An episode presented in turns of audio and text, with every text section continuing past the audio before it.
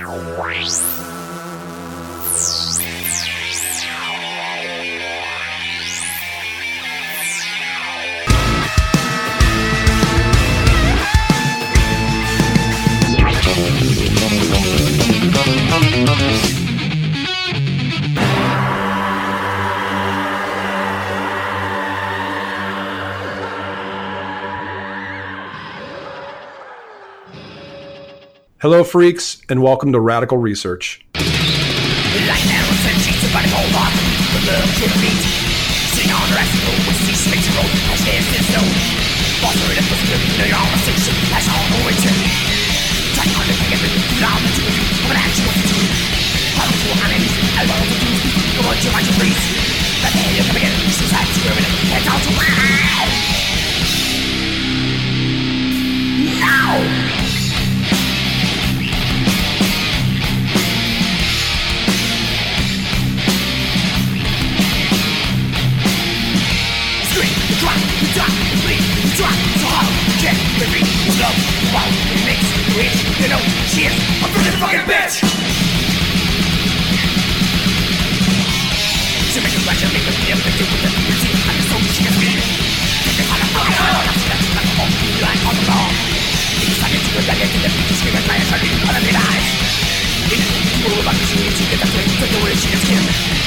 In the dust, she's always there, the best she will tell, that she also can. Let's look at the taste, she now she has to go,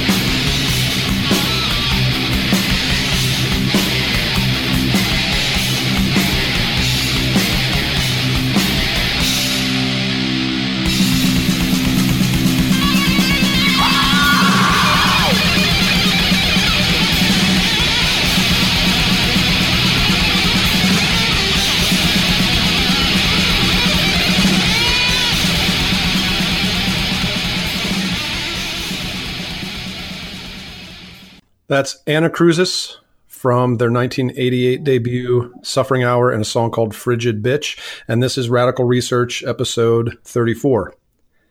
How about that? I mean, that is. I, I was almost going to say that it borders on early sadist levels of mania, but I think it competes with it pretty heartily, actually.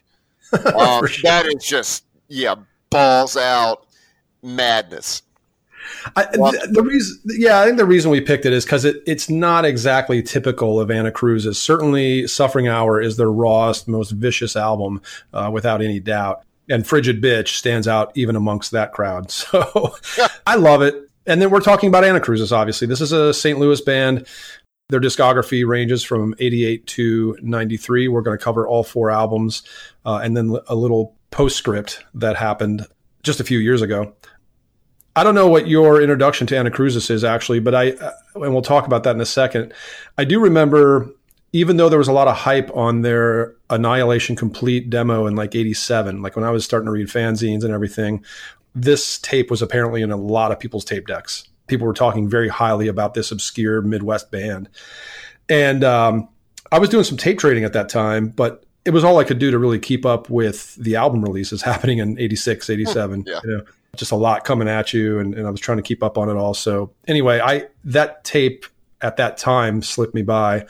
But when I saw Suffering Hour in a record store in Iowa City in 1988, I got it immediately and I loved it immediately.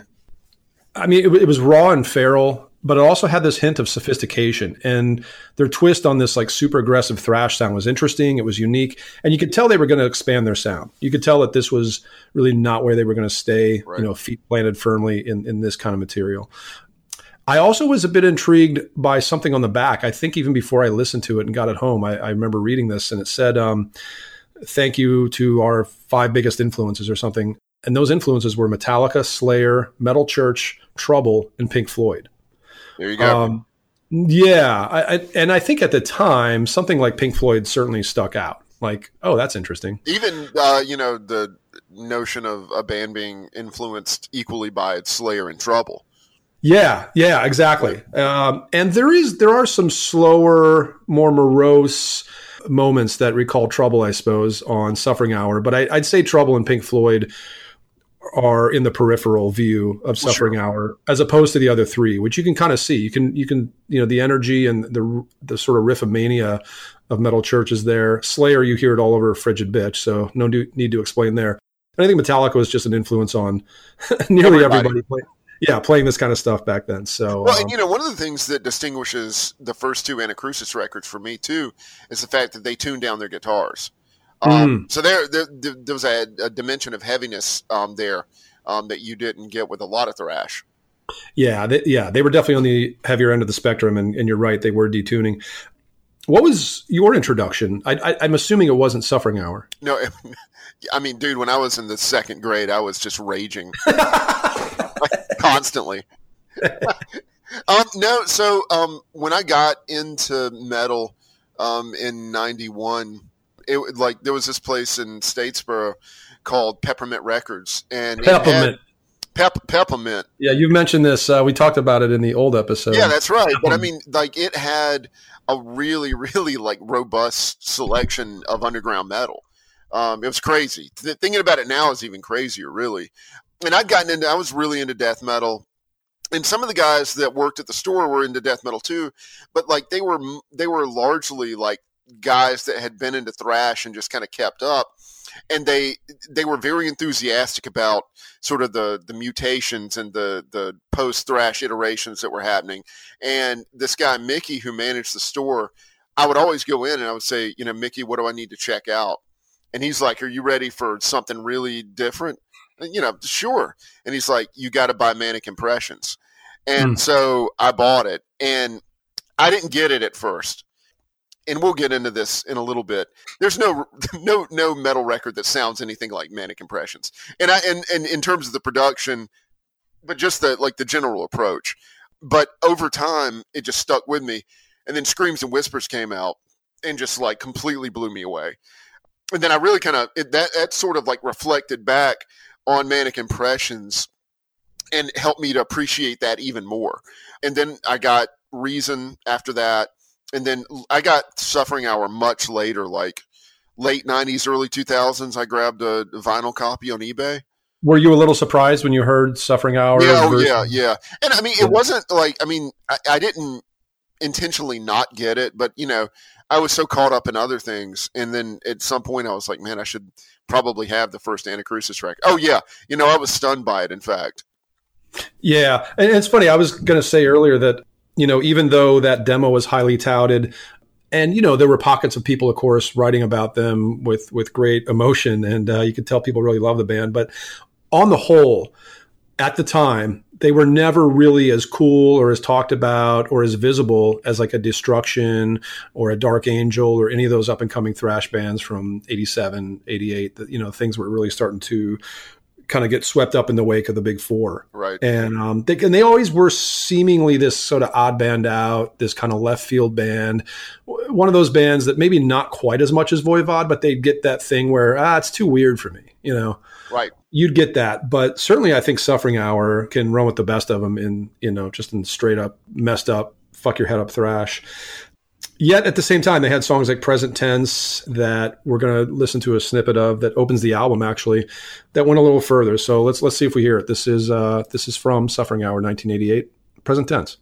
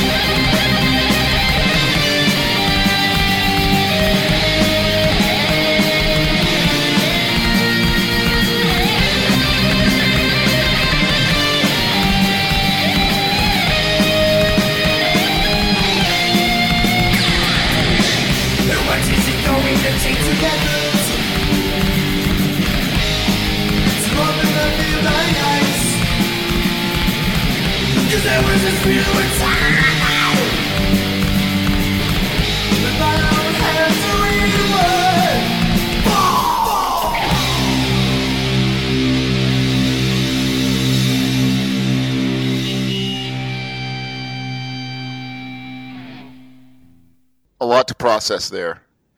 Yeah, and it's Uh, funny because that opens the album. You know, Yeah. this is this is what they give you. So clearly, they were pretty ambitious from the beginning. for sure. And we'll talk about this more in a bit, and we'll hear a lot more of it. But Ken Nardi is definitely one of thrash metal's most extraordinary vocalists. Oh, Um, no doubt. And like the, the guy, I mean, just I mean, I don't know that. I mean, I think about guys like Keith Deen, you know, but like in terms of like sheer dynamics, I don't know that Ken Nardi's even rivaled, really. And like his screech, you think like Dani Filth and guys like um, Adam from Alchemist owe uh, uh, him a deep debt of gratitude. Yeah, that that's a, that's a really good call. Uh, that that that squeal is just unmatched, unbelievable. really And- and definitely a precursor to those guys. Oh, Yep. for sure. And and two, like I think you can hear a band that has suckled at the teat of noise records too, because y- you hear, you know, Voivod's cosmic overtones. Um, I think you can hear some of the dark drama of Celtic Frost, um, Yep. a- among a lot of other things. But I mean, you know, those bands are sort of lodestars for any any metal band that's looking to sort of expand its horizons. And I like that despite suffering hours, aggression, and, and manic and manic intensity, that you know you can you can already hear this band sort of blossoming, and uh, they won't be staying here very long. No. and, but I'm, that's why I'm glad for Suffering Hour too, because it's it's it's really one of my favorites actually, and and uh, be, because of that reason, it's so singular in their discography, um, and I and I love the intensity. We talked about Ken Nardi. We'll talk about him a lot uh, throughout this episode. Fair to say that he was kind of the the guiding light in a lot of ways. He always produced the albums except for Suffering Hour, which is credited to the band and a guy named J.J. Johnson, whoever that is. You can call me Ray, you can call me Jay. I don't, I don't know. Hats off to J.J. Johnson for giving this uh, album the uh, extremely raw basement edge it has. I love it. Uh, but no, he was, and he was instrumental, obviously, in, in the writing and the producing. Uh, then we have Kevin Heidbreder, who was the second guitarist, a very accomplished musician as well. Uh, John Emery on bass. We will talk a lot about the bass role in Anna Anacrusis as we get into the other albums, certainly. Oh my Um, God! Yeah, yeah, and he's he's super uh, he's all over those, and he's got his own style and sound. and then uh, a, a full slew of really cool, interesting drummers. Well, that's just it. They yeah, they were one of these bands that always had that one position that was never filled permanently, always Yeah. kind of shifting, sh- kind of that revolving door thing. Yeah, they were one of those, uh, and we had uh, Mike Owen on their first two albums. That's uh, that's present tense, and uh, let's listen to uh, another pretty great moment from Suffering Hour. This is Fighting Evil.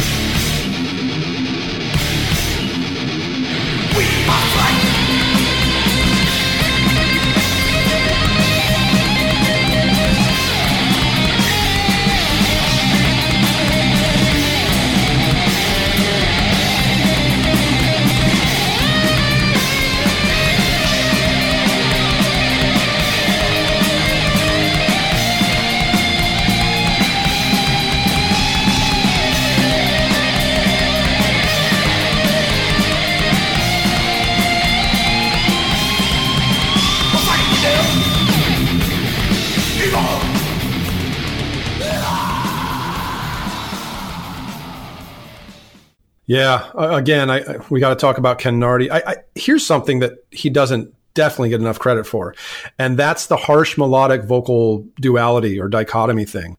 A lot of people like to point to like Burton Bell of Fear Factory for sort of originating that, or you know, uh, if you want to get crafty, you know, maybe Snake from Voivod, maybe Keith Deen from Holy Terror, but those guys were never, they didn't have quite have that black and white dichotomy to it, right? For all the credit Burton Bell seems to get for sort of bringing that into metal, Ken Nardi absolutely brought that in before. Absolutely. That, that actually struck me while I was listening, uh, you know, in preparation for the episode, as how Oh, okay. truly innovative this was. It's Yeah. a great, and like, you're right on the money because Burton Bell does tend to be the guy that gets the credit for that. I think so. Yeah, and there are there are other examples throughout metal's history, certainly in the '80s, where you could where you had guys. Um, Yeah, I guess Quorthon. Yeah, yeah, exactly. But I mean, when you're talking about sort of every song and and you're getting kind of a clean vocal in that song and a harsh one, you know, Bathory didn't do that quite as often. Like he he might do it on one or two Right. songs on say Blood Fire Death. But yeah, where where it's consistent and where it's just very much sort of this uh, Siamese twin, you know, role that it has, where it's sort of like offsetting the other. Uh, yeah, I think I think Ken Nardi deserves actually more credit than Burton Bell. Not that I want to take anything away from him. I, you know, I dig the first Fear Factory, and I and I love where that sits in metal history. But uh, sorry, Burton. Yeah, this is not your evening. Hey, Can I take us off track real quick?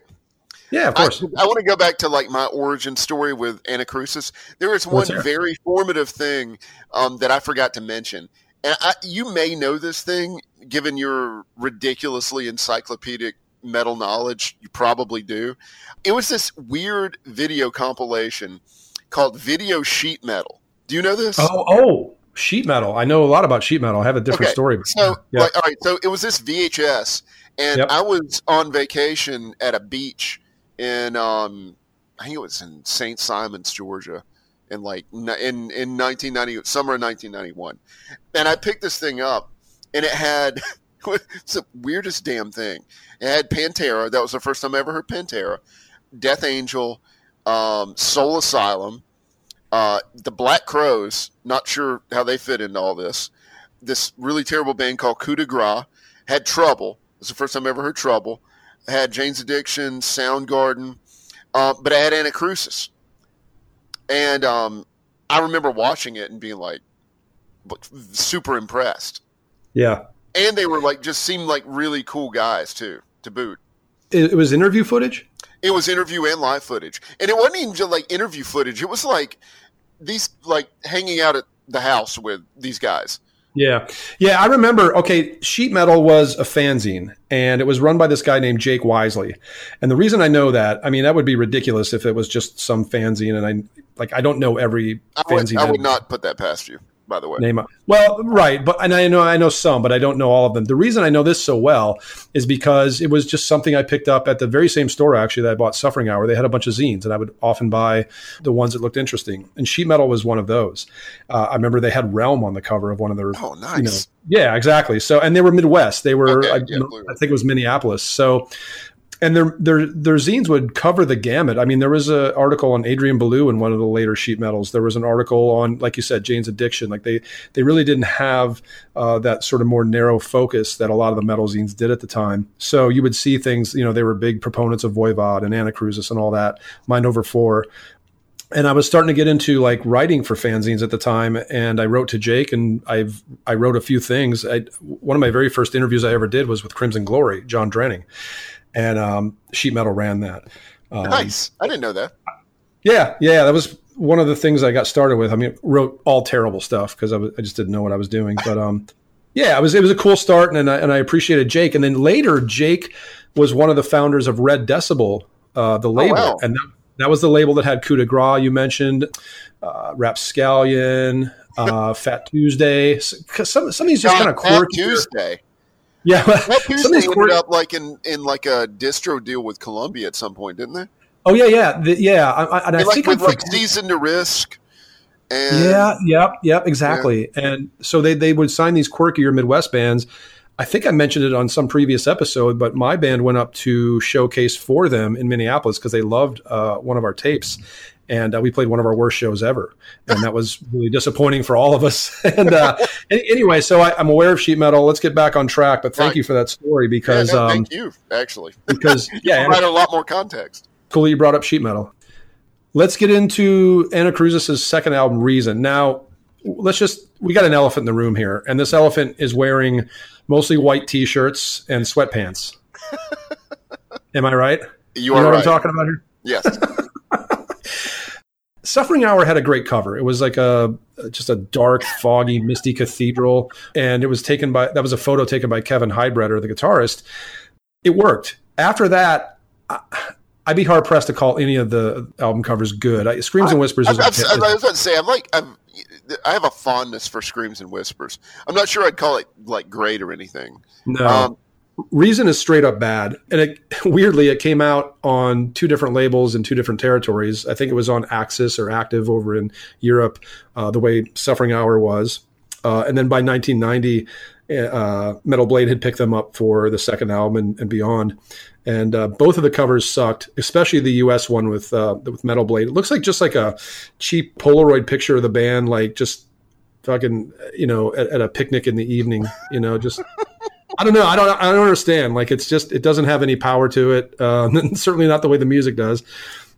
No, That's it, it is in no way a reflection of the music. And apparently, all four of the records are coming out again on Metal Blade. There's a big reissue campaign. They did not redo the cover of any of these, uh, especially Reason, which is, I don't know who's behind that, but whatever. You want to introduce the song we're going to play from Reason before I keep bitching about uh, album cover artwork? Yeah, shut up. right now we are going to get into 1990s Reason. We're going to start with the song that opens the album. It's called Stop Me.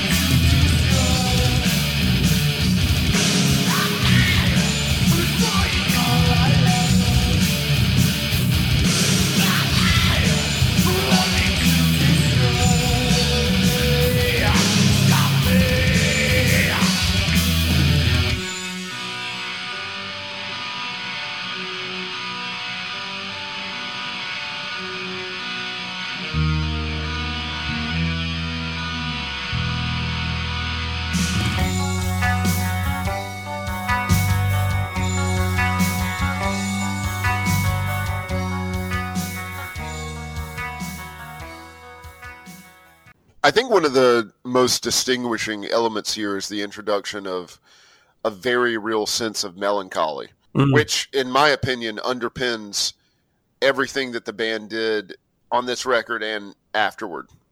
Dude, we'll talk about screams and whispers when it's time, but that thing is just infused deeply with melancholy. Yeah. Almost so so much so that uh, I sometimes will have a hard time listening to it. But that's what's great about it as well. But yeah, yeah, back to reason. You're absolutely right. This this is the kind of the first time we get that. I think. Yeah, I, I think so.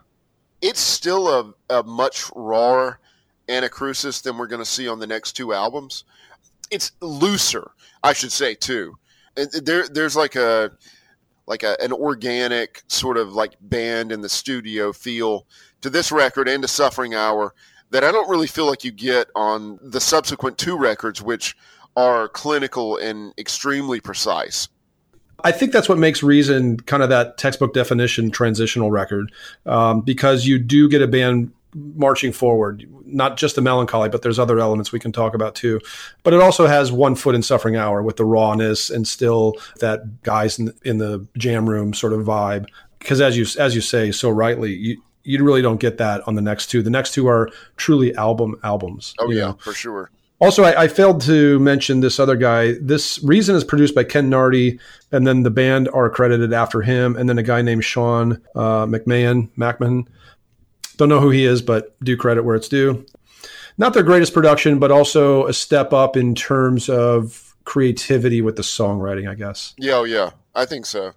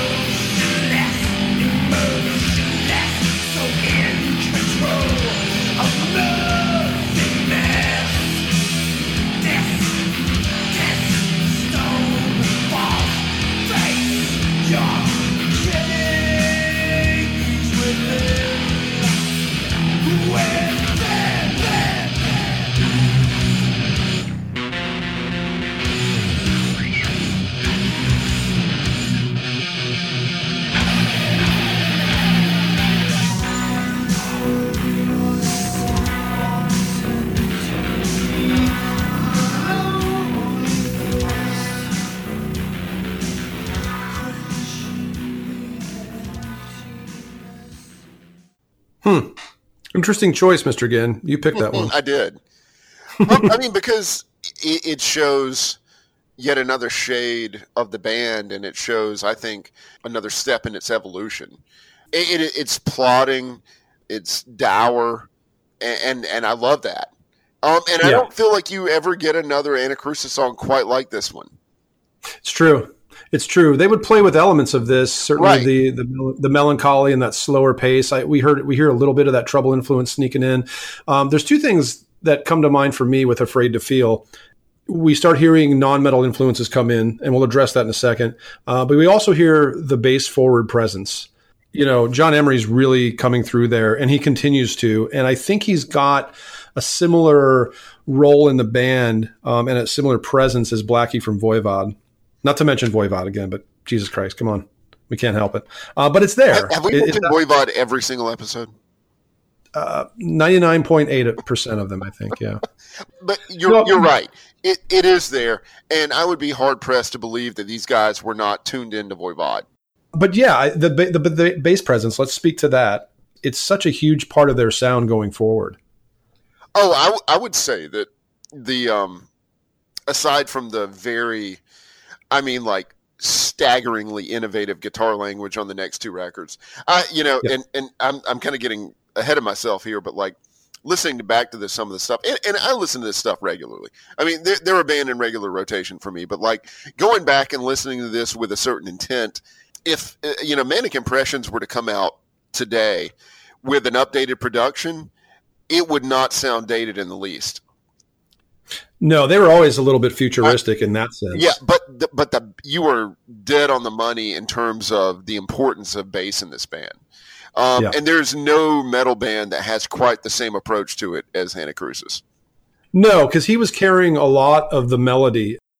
And he often gets these breaks. You know, I think they wrote for him in a way where, like, okay, here's a break, and John's going to do his thing. And he's going to put brand new strings on his bass because it always sounded like he was using brand new strings. Like they're the Oh, yeah. really steely sound, uh, really the newness of, of strings. I mean, you know what that sounds like. And um, his was a tone that was just so cutting. I, and, and I applaud him and I applaud them for giving the bass such a presence because this was not uh, a subgenre of metal uh, where you talked about bass very much. Well, and, I think it's also a nod to their post-punk influences. And you're talking about a band that put a cover of a new model Army song on their third record, and they're, they're Right. like obviously deeply into the Cure, probably into a lot of the sort of more um, rock-focused post-punk bands like Chameleons. Um, Sad Lovers and Giants, uh, The Sound, you know, but ba- bands where the bass played as much a role at Joy Division, maybe even as as the guitar. Like the guitar would, you know, provide texture or melody, and and the bass would like somehow um, buttress everything and and kind of guide it. And like you say, the bass is not employed to that extent um, because clearly this is a metal band. Guitars are the voice of metal, but like uh, bass in Anacrusis gets a much more dominant role than it does in most other metal bands. Definitely. Uh, and what you're talking about with some of those post punk influences, especially the more rock oriented ones, you can hear that also in Kenn Nardi's melodic choices in terms of his vocal delivery uh, and the way he would write those melodic passages. I think that's coming from somewhere quite outside of metal. Totally. Uh, we'll, we'll probably hear a lot more of that as we move on to the, the last two records. Let's stick with Reason uh, for what is, I think, probably most Anacrusis fans' uh, favorite songs. Uh, I know it's one of yours and it's one of mine. Child Inside. Oh yeah.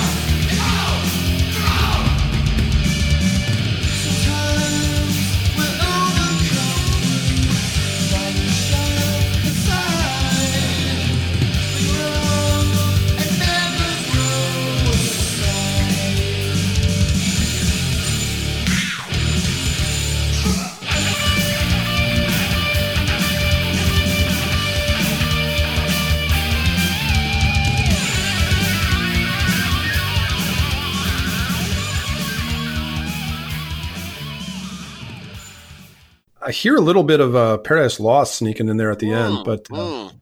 that would have been, of course, a precursor to Paradise Lost. But you know, you know what I'm talking about. Again, the melancholy, that wandering, gothic- wandering guitar, yeah.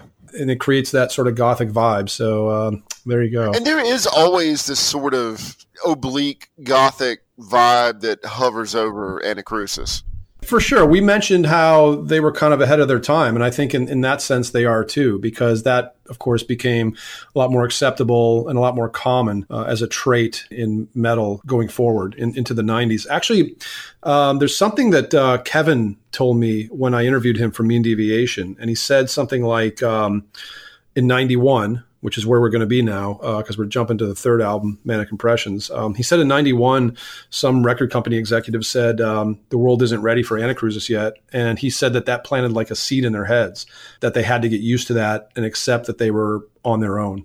You know, Yeah, sure. um, as they roll into the 90s. And I think I think there's that's kind of interesting because it, it just does point to how particular and peculiar they really were. And we get Manic Impressions, which uh, is remarkable for a number of reasons. The, two I think of immediately, the first one is the new Model Army cover at position number two on the album, and it works fantastically. Well, Again, it not was like a decade before I knew that that belonged to someone else. that's just it. It doesn't jump out as a cover. It, it sort of It sounds like fits a right in. Song. Yeah, it fits right into the material. Uh, and the other thing is just the production of it, how sharp and, and steely and antiseptic it is There in a is good way. nothing like this. Yeah, it's close to maybe like a Nothingface in its cleanliness, but it, it It's goes so, I think it goes so much farther than that. It goes even further. Yeah, let's just take a listen and um, behold a little bit, and we'll, we'll kind of assess it when we get back. This is a tune called "Something Real."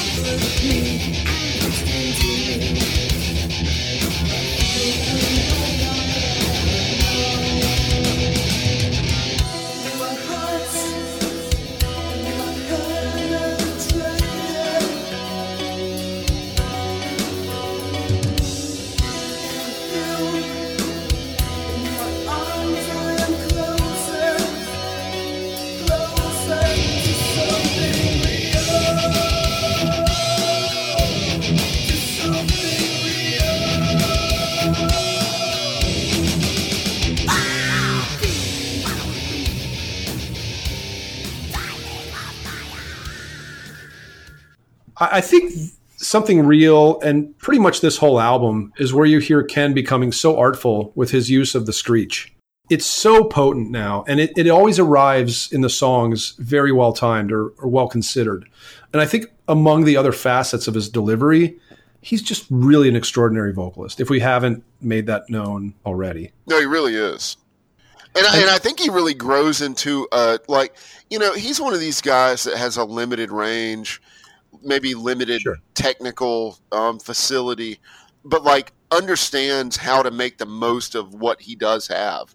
oh yeah, Um, and yeah, he, he really just matures into a, a truly great vocalist as far as I'm concerned. he's so good on these on these last two Anacrusis albums, and I think musically, you know, the textures we hear in that song there, these ringing kind of kaleidoscopic layers. Uh, this is why it's my favorite Anacrusis album. I know that we could debate that back and forth forever because I think you're a, a screams and whispers man if pressed. If pressed. if pressed. But but but yeah, it's just uh, the recording, just everything about it is great. But we, we're we're kind of ignoring the guitars. What about the what about the guitars on this album? I don't know that there's another band in metal that has the same sort of approach to guitar harmony that Anacrusis does. And even Right. just making the most out of the instrument. Even early on, they were using harmonics and dissonance and, you know, open chords um, and, and really sort of exploring the full capacity of the guitar. Um. And they continue to do that. Um, and they continue to refine it. And I mean, I, I just think that those guys are like one of the really, truly exceptional dual guitar bands in metal. Up there with like Nasty Savage. Nasty Savage, and, and I think of Trouble, and again, an Like, Anacrusis, yeah, t- great, great point. Great point. an Anacrusis influence. But you know, Rick Wartell and Bruce Franklin, when they would dive into the solo part, you knew who this was. You knew what band that you were listening to, and not just you know the the leads, but even the rhythmic sensibilities and how they played off each Yep. other. Like it was just this tandem that it couldn't have been performed by another person with Rick or another person with Bruce. And I think it's the same way with Ken and Kevin. Uh, I think they play off each other so well uh, throughout their discography, and especially on these last two albums. And, and the sound, you know, by this time, Ken had just perfected this production and this Anacrusis sound where they sounded like no other, much less the delivery of what they were giving you that, that also sounded like no other. But like the guitars were like these cosmic razors or something, and they were oh played. God, They're playing- dude, I, I have to say, so Jeff is responsible for two canvas, f- two future Canvas Solaris song titles. One being "Fractured Ambushes," the other being "Cosmic Razors." So thank you, Jeff. hey man, I'm I'm building an EP for you at least. Um, but yeah, that's but that's how they they come into me. You know, if I'm if I'm in the in the listening room and I'm thinking aesthetically or texturally, Right. they are these kind of cosmic razors, and they're played with such incredible finesse. And I think this is what makes Manic Impression so futuristic and so cosmic to me. Now, to jump to something else beyond that, to kind of extrapolate, I've always thought of Anacrusis music as very spacey or cosmic. It has that edge to it, but it's weird because thematically, their song titles and lyrics were total real life stuff, almost to the level of being like a hardcore band. You know what I'm talking yeah, about? absolutely. I mean, I- and, and earlier when we were talking about melancholy, um, I was thinking about Fate's Warning and like Oh, that sort of oppressive realism. Well, yeah, that's a good call. Yep, yep. Personally, okay, I, I wish they always would have had like a trippier persuasion lyrically, maybe. Mhm. Um, but you know, this band is so good, it hardly matters. It's hardly something I've thought about, but it is. It's an interesting dichotomy. Yeah, it, it I'm kind of with you.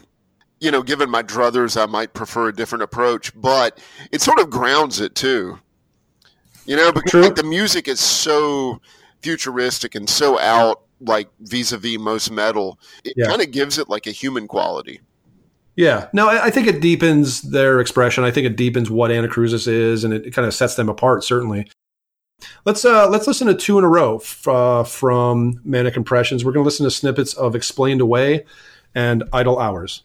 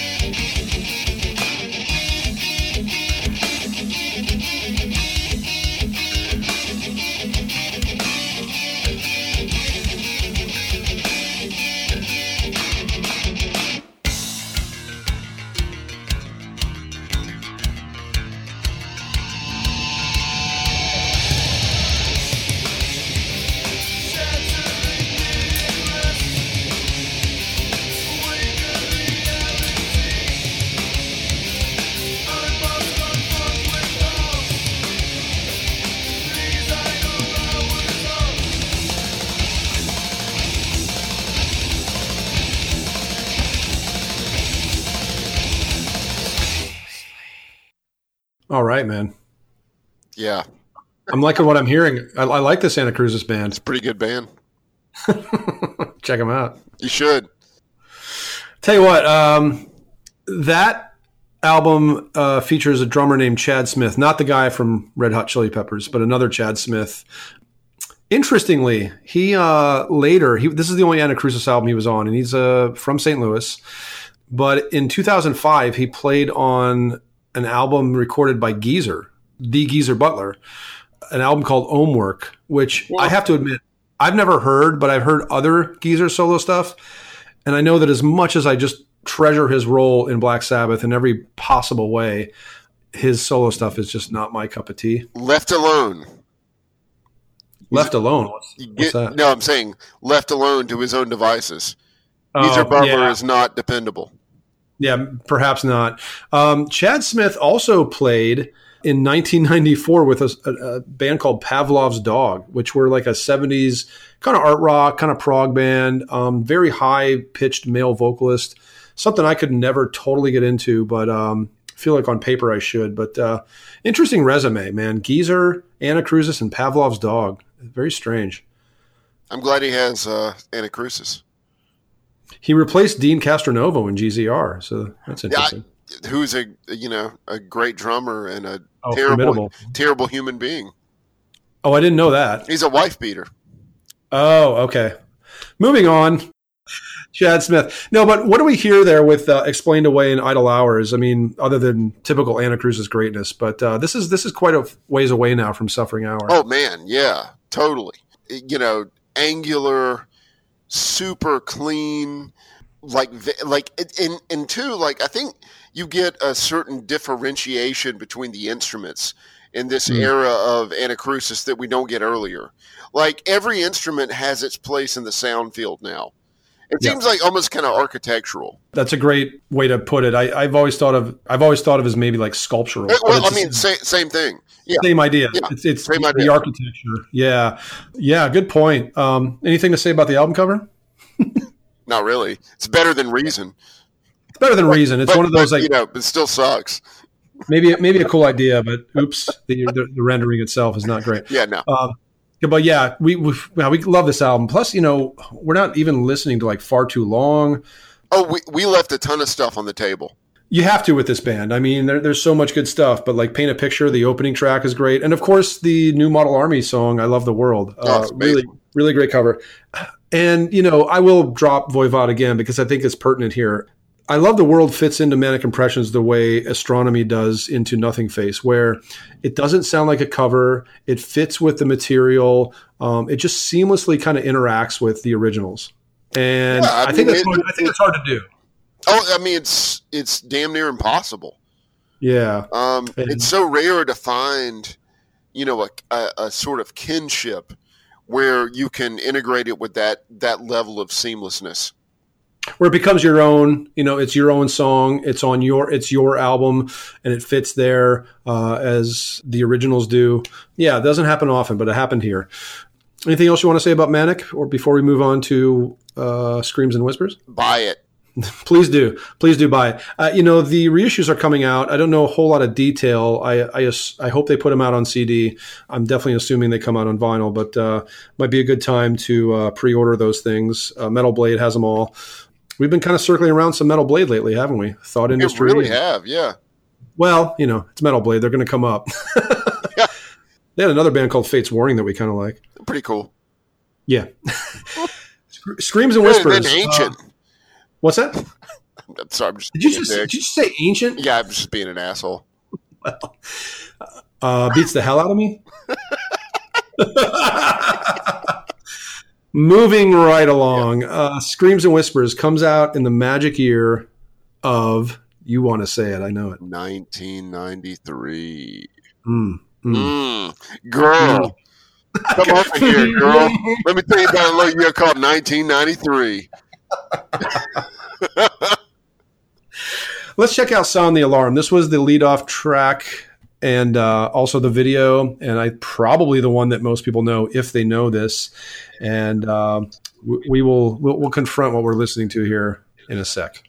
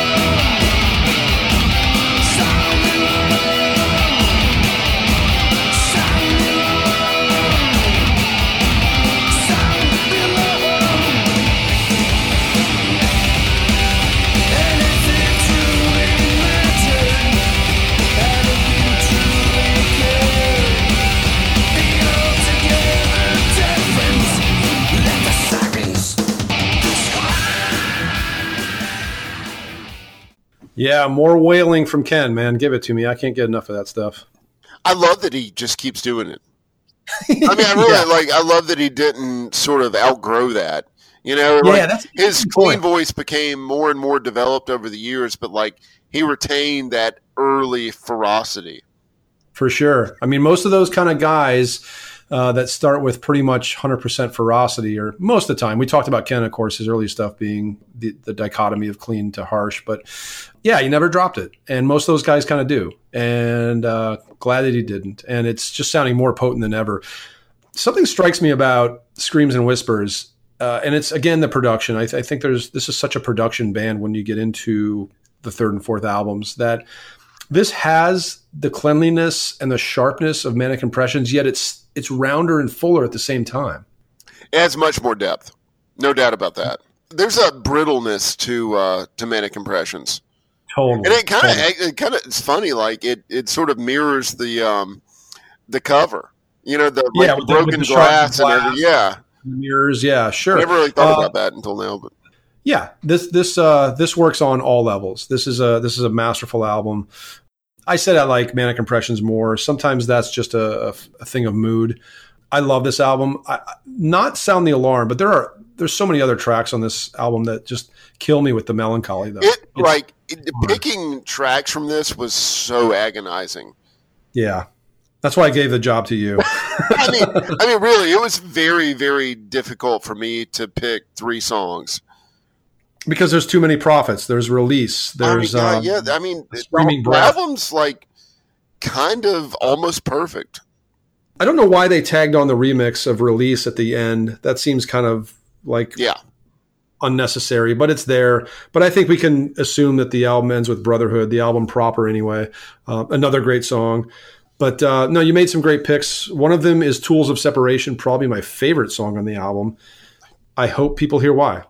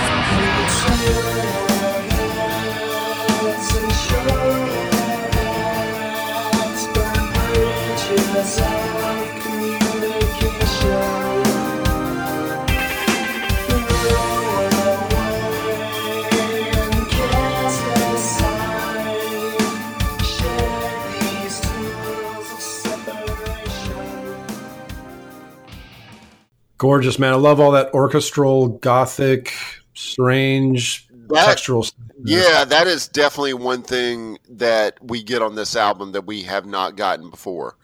Yep. Um, Yeah. And yeah, you're right, man. It's, it's beautiful. There's a lot of that throughout this album too. Like they, they do bring in that orchestral stroke quite a bit more. Yep. This album featured a guy named Paul Miles on drums. Uh, this was the only Anacrusis album he was on. And what is with the these Anacrusis drummers and their weird resumes? Because he hasn't done a lot of other stuff otherwise, but he is credited with backing vocals on an Uphill Battle record. now, this you may I know, right? You may you okay? Oh my god, I didn't know that Uphill Battle needed backing vocals. I didn't know Uphill Battle would ever be named on this podcast, Well, but here it is. here we go, man. Here we go. I They were like a Marty a Uphill Battle fan, I believe. Perhaps they, uh, yeah, I, I suppose so. Uh, they were on relapse um, were. for a couple of albums. They're they're they are no more. They were kind of a metalcore meets grindcore band, and somehow Paul, Paul Miles ended up doing some backing vocals for this band, who are who I think are from California. So it's none of this makes any sense to me, man. I'm I'm confused. Yeah, no. God, that's so strange. He's a great drummer, though. Oh yeah. Well, But- they certainly found guys in St. Louis to to make it happen for sure. So hats off to Paul Miles and of course the rest of the Yeah, guys. Yeah, no, I, I absolutely adore his drumming on this record. Let's check out another song. This is a, a bit from My Soul's Affliction.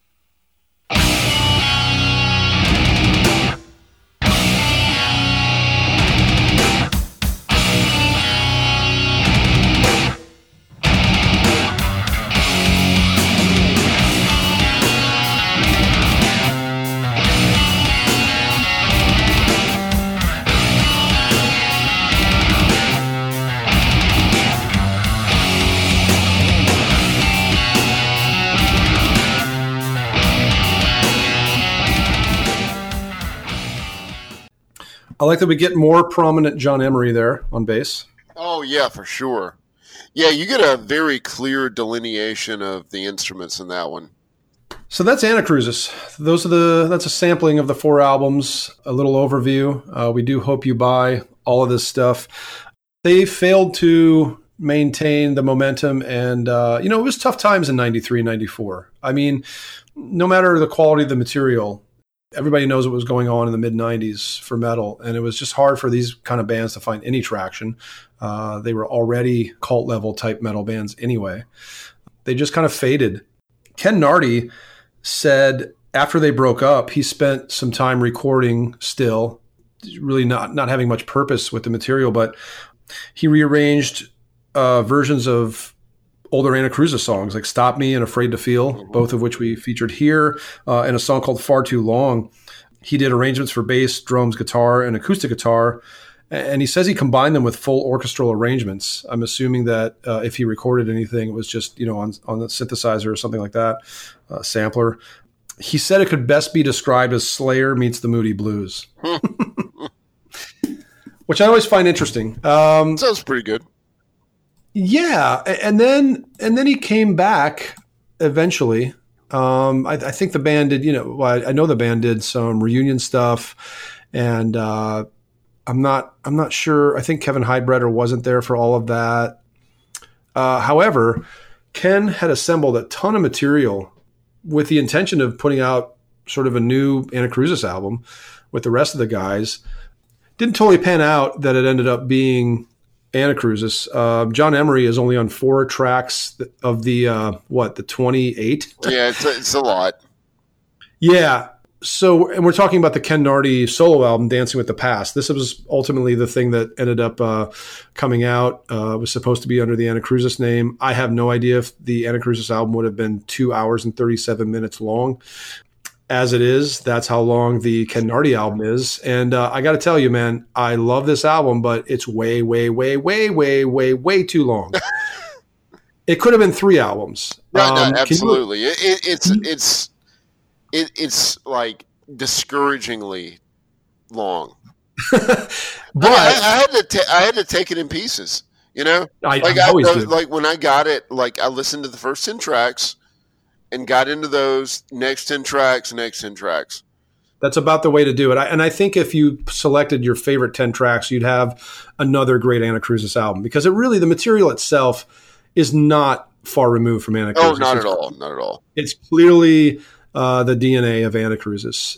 I'm glad it exists. Uh, our buddy Matt Radzinski at Dive Bomb Records put it out uh, in 2014. And uh, some great moments on there if you can uh, plow through it all. We selected two. The second one is a song called Symbiotic that I think kind of echoes maybe his orchestral slash moody blues comment Right. that's definitely more in that vein. And then what I think is really the best song on the album, uh, a thing called "This Killer in My House." Uh, let's check out both of these. This is from Kenn Nardi's album from 2014.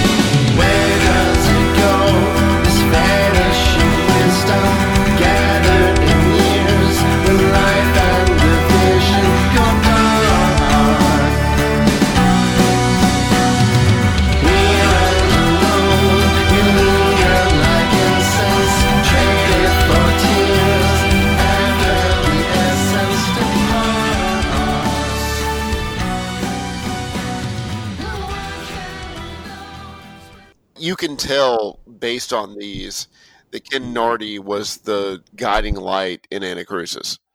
Um, because you hear a lot of what he was building up to this point. And, and in fact, a lot of the music that was captured was recorded, you know, and written between 1993 and what, 2011?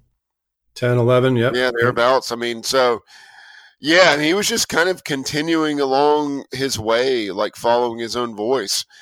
You just hear you hear the same melancholy, you hear the same inventive guitar playing, um, but you hear uh, an increased reliance upon uh, orchestral devices to sort of get that pain across.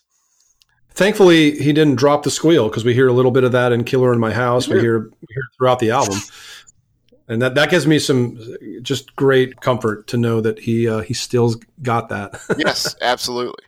Love the Kenn Nardi squeal, man. That's if there's one takeaway from this episode, it's all about the squeal, baby. All about the squeal, baby.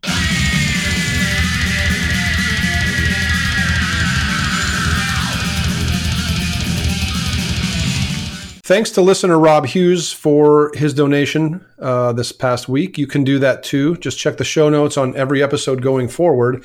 We'll have an easy PayPal link for you if you care to do that. Please also write us at radicalresearchpodcast at gmail.com or hit the contact button at radicalresearch.org. Love to hear from all you freaks. Don't forget we have a blog section there. We haven't updated it too much in the past. Well, we haven't updated it much since we've started, but we will uh, continue to try to find great material. I know Hunter's still working on his Solefald piece for that. Uh, we just got something from Dustin Donaldson of Thought Industry. Uh, we posted the first part. We will post a Q&A that Hunter and I did with him sometime next week, probably by the time you hear this. Uh, so please check that out as well. Next time, we are going to definitely take a bit of a left turn. We're going to go back into the prog world a little bit, for, well, quite a bit, for a show on, I guess, what's called the Canterbury scene or the Canterbury sound. This type of prog ranges from the whimsical to the wild, uh, usually some level of weird. Uh, its roots are in the 60s, and they spread amongst a geographic assemblage of bands who we'll touch upon in 90 minutes or so a few names for you to know and remember until then uh, Soft Machine, Caravan, Egg, Steve Hillage, Quiet Sun. Who am I forgetting? Hatfield and the North. Hatfield and the North. National Health. Oh, National Health. Yeah, great stuff, Oh, man. goodness. Some of the stuff will uh, will knock you out. We promise. Can't wait for Radical Research 35. That's going to be a lot of fun. Some really, really great prog delving uh, for us and for you, hopefully, as well. See you then. Keep prog weird.